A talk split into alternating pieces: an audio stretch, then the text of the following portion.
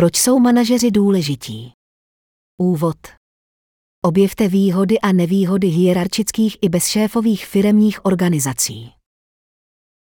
Jak je strukturováno vaše pracoviště? Je zde jasná hierarchie, zaměstnanci a šéfové a příkazy rozdávané z vyšších míst. Nebo má každý zaměstnanec pocit autonomie a může si svobodně určovat pravidla podle toho, jak pracuje. Ať už je na vašem pracovišti jedno nebo druhé, jak dobře podle vás tato současná struktura funguje. Je pravděpodobné, že vaše společnost kolísala, nebo v určitém okamžiku kolísat bude, mezi různými styly vnitřní organizace. Často tyto změny přicházejí jako reakce na růst firmy nebo na její neúspěchy. V poslední době je velmi populární myšlenka firmy bez šéfů. Příznivci této myšlenky prosazují společnost bez manažerů a vedoucích pracovníků. Místo toho jsou zaměstnanci samostatní a zmocnění. Spolupracují spolu a nemají žádnou pravomoc nad nikým jiným než sami nad sebou. Nikolaj je. Foss a Peter G. Klein se ve své knize Why Managers Matter zabývají popularitou ploché struktury společnosti bez šéfů. Ukazují, že reálné příklady, kterými se příznivci této myšlenky ohánějí, nejsou ve skutečnosti tak ploché a bez vedoucích pracovníků, jak se zdá. Ani hierarchie není tak hrozná, jak se o ní tvrdí. V tomto blesku se podíváme na to, co to vlastně hierarchie je. Proskoumáme myšlenku společnosti bez šéfů a porovnáme některé výhody a nevýhody jednotlivých typů organizace. Nakonec zjistíme, proč ani hierarchie, ani bezšéfovost nejsou dokonalým organizačním řešením a proč to není důvod k zoufalství. Existuje mnoho příkladů toho, jak nalezení správné rovnováhy organizačních vlastností může pomoci společnostem vyniknout. A my se několika z nich budeme věnovat později v tomto blinku. Nejprve však začněme tím, co vlastně definuje hierarchii. Klíčová myšlenka 1. Co znamená hierarchická struktura nebo struktura bez šéfů? Co si představíte, když si představíte hierarchii? feudální vládce, kteří znepříjemňují život rolníkům, přeplácení generální ředitelé, vrstvy středního managementu, které zpomalují veškerou komunikaci ve firmě. To jsou jistě příklady hierarchie. Ale jsou to extrémní příklady neefektivní implementace hierarchie. Podle Fosse a Kleina je hierarchie reakcí na obtíže při budování složité organizace, která zahrnuje mnoho lidí. Hierarchie je potřebná k efektivnímu řízení vztahů a spolupráce mezi pracovníky a k udržení souladu různorodých motivů a zájmů lidí. Hierarchie není tak jednoduchá, jako dát určitým lidem velení a kontrolu nad ostatními. Je to sice předání moci některým lidem nad ostatními, ale účel a rozsah této moci musí být pečlivě definován. Hierarchie stanovuje postupy a zásady. Dává lidem plán pro zvládání složitostí spolupráce a řešení problémů nebo sporů. Uspokojivě uspořádaná hierarchie nezahrnuje pouze rozdělení moci, ale poskytuje také strukturální podporu pro činnost podniku. Pokud tedy takto vypadá standardní model hierarchie, jaké jsou klíčové aspekty společnosti bez šéfů? Tento organizační styl je také znám jako plochá struktura nebo společnost bez vedoucích pracovníků. Odstranění řídicích vrstev ve společnosti se nazývá decentralizace a je klíčovým aspektem ploché organizační struktury. Ve své nejzákladnější podobě tato struktura staví každého zaměstnance naroveň všem ostatním zaměstnancům. Rozhodnutí se přijímají na základě konsenzu nebo hlasování. Nikdo nemá žádnou pravomoc nad nikým jiným než nad sebou samým a všichni spolupracují rovným dílem jak při stanovování, tak při dosahování cílů společnosti. Ve svém nejextrémnějším provedení nemusí mít plochá organizace dokonce ani žádné pracovní tituly nebo konkrétní odpovědnosti přiřazené k jednotlivým osobám. Každý je stejně odpovědný za plnění úkolů podle svého uvážení, aby bylo dosaženo cílů společnosti, které by teoreticky také stanovili všichni po dohodě s ostatními. Zastánci struktury bez šéfů tvrdí, že při posuzování účinků hierarchie převažují špatné stránky nad dobrými. Je to však skutečně pravda. V následující části se budeme zabývat výhodami a nevýhodami hierarchické struktury podniku. Klíčová myšlenka 2. Výhody a nevýhody hierarchie. Kdybyste měli hierarchii ohodnotit na stupnici od dobré po špatnou, jak byste ji vy osobně hodnotili? Pro mnoho lidí se odpověď přiklání k negativní straně škály. A není divu. S hierarchií se často pojí spousta negativních konotací, Vzpomeňte si na stereotypy mikromanipulujícího šéfa, nedotknutelných nadřízených, kteří od svých zaměstnanců vyžadují nemožné a podobně. Ale kdyby to bylo vše, co hierarchie nabízí, nevyskytovala by se v lidských společnostech tak přirozeně. Mnoho výhod hierarchie vyplývá z její samotné definice. Efektivní hierarchie umožňuje lidem plnit složité úkoly a dosahovat cílů, které zahrnují mnoho lidí vykonávajících nezávislé i závislé činnosti. Hierarchická organizace těží z úspory času, který se ušetří dodržováním zavedených postupů a tím, že není nutné diskutovat o variantách postupů ani dosahovat konsenzu s každým jednotlivým pracovníkem při každém zahájení nového úkolu. Nevýhody hierarchie obvykle pramení z jejího nesprávného zavedení. Něco jako příliš rigidní zavedená struktura nebo umožnění vyššímu vedení mikromanagementu zaměstnanců. Při příliš rigidní struktuře se pracovníci mohou cítit omezeni a apatičtí. Jejich smysl pro kreativitu je potlačen. Mohou mít pocit, že jejich práce nemá smysl, protože mají pocit, že by ji mohl dělat kdokoliv. Jejich osobní talent se začne zdát zbytečný a nedoceněný, pokud všichni postupují podle přesných kroků a nikdy nemají šanci vyřešit problém samostatně. Při mikromanagementu mohou u pracovníků vznikat podobné pocity.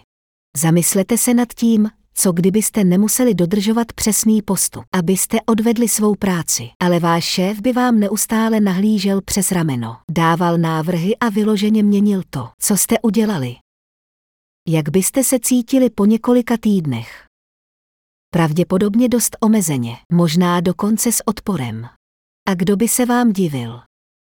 Doufejme, že jste takovou situaci nikdy nezažili. Ale pokud ano, měli byste vědět, že je to důsledek nesprávné implementace hierarchie, nikoliv přirozená vlastnost hierarchie jako takové. Klíčová myšlenka 3. Výhody a nevýhody organizace bez vedoucích pracovníků.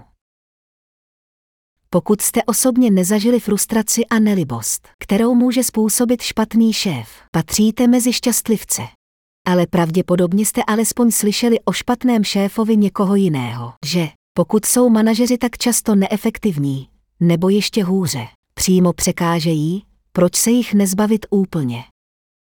To je do značné míry motivací pro prosazování ploché struktury bez šéfů.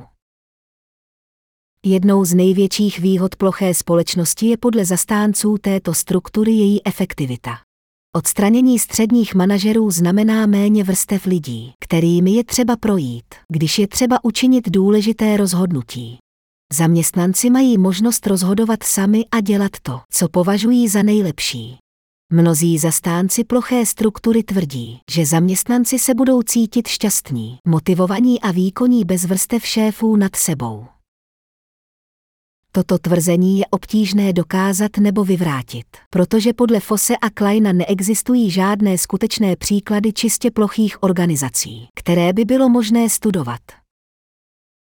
V praxi se často ukazuje, že údajně bezvládné společnosti mají uvnitř nějaký druh vedení, například tenkou vrstvu vedoucích pracovníků, kteří pak místo manažerů jednají přímo se zaměstnanci. To může vést k jedné z nevýhod poněkud decentralizované společnosti, k mikromanagementu. Ale počkejte, není to právě to, čemu má tento systém zabránit. No ano, jedna z věcí, které mají ploché společnosti odstranit, se ve skutečnosti může při reorganizaci podniků do ploší struktury ještě zhoršit. S menším počtem vrstev středního managementu jsou vedoucí pracovníci blíže každodennímu dění mezi zaměstnanci. 14-letá studie společností z žebříčku Fortune 500 ukázala, že když se společnosti rozvrství odstraněním středních vrstev managementu, nejenže mají tendenci zaměstnávat více lidí na výkonné úrovni, ale tito vedoucí pracovníci mají tendenci zasahovat do každodenních postupů ještě častěji, než když ve společnosti existuje více vrstev. Slyšeli jste o společnosti Valve? Často se na ně odkazuje, když se mluví nebo píše o společnostech bez vedoucích pracovníků. Při hlubším zkoumání se však ukáže, že Vel v sobě má jakousi vládnoucí třídu. Někteří bývalí zaměstnanci společnosti popsali pracovní kulturu jako podobnou střední škole, kde jsou populární děti, které mají neformální, ale silný vliv na chod společnosti. Tento nedostatek firem skutečně bez šéfů je způsoben tím, že jako lidé máme přirozenou tendenci zaplňovat mocenská vakua nějakou hierarchickou strukturou, ať už formální nebo neformální. Další nevýhodou ploché organizační struktury je tedy možná to, že my lidé máme problém se jí držet. Klíčová myšlenka 4. Nalezení rovnováhy. Probrali jsme tedy vlastnosti jak hierarchických, tak bezvůdčích společností. Ale stejně jako u mnoha jiných věcí v našem světě ani zde neexistuje skutečná dichotomie. Většina společností existuje někde na škále od hierarchické po bezvůdcovskou strukturu. Trik spočívá v nalezení správné rovnováhy pro každou společnost. Podle Fosse a Kleina nemůže žádná firma skutečně existovat bez určitého druhu hierarchie. Jak jsme viděli v minulé části, společnost Valve je často uváděna jako příklad firmy bez vůdců, ale přesto má neformální vládnoucí třídu. Dalším příkladem převážně ploché společnosti je všeobecně známá Wikipedie. Tato internetová encyklopedie je často uváděna jako úspěšný, davový podnik bez šéfů. Velká část jejího úspěchu je však možná pouze s podporou hierarchických prvků. Studie Indiana University z roku 2016 zjistila, že většinu postupů a norem Wikipedie nejprve zavedla malá skupina uživatelů na počátku tohoto snažení. Jak se síť rozrůstala, zůstávaly tyto normy z velké části stejné a řídili průběh a styl projektu. Kromě toho má Wikipedie více vrstev zákulisních rolí a pravidel, které se podílejí na tvorbě a údržbě jejich stránek. Takže i tento známý příklad údajně ploché společnosti se ukazuje jako rovnováha hierarchie i decentralizace. Její rovnovážný bod je blíže straně decentralizace, ale faktem je, že jde o pečlivou rovnováhu. Jak se tedy může společnost rozhodnout pro správnou organizační strukturu? INU existuje několik klíčových aspektů, které o sobě musí společnost vyhodnotit, aby našla vhodnou kombinaci hierarchie i posílení pravomocí zaměstnanců. První a možná nejtěžší rozhodnutí se týká samotného rozhodování. Kdo by měl mít pravomoc činit jaká rozhodnutí? Ten, kdo se podílí na rozhodování o organizační struktuře společnosti, musí zjistit, které úkoly a rozhodnutí si ponechat pro sebe a které delegovat na jiné osoby ve společnosti. Často jsou manažeři zaměstnáni právě proto, aby toto delegování řídili. Vezměme si společnost, která má více než hrstku zaměstnanců nebo má více týmů. Jejich činnost je třeba koordinovat, aby bylo dosaženo nadřazených cílů.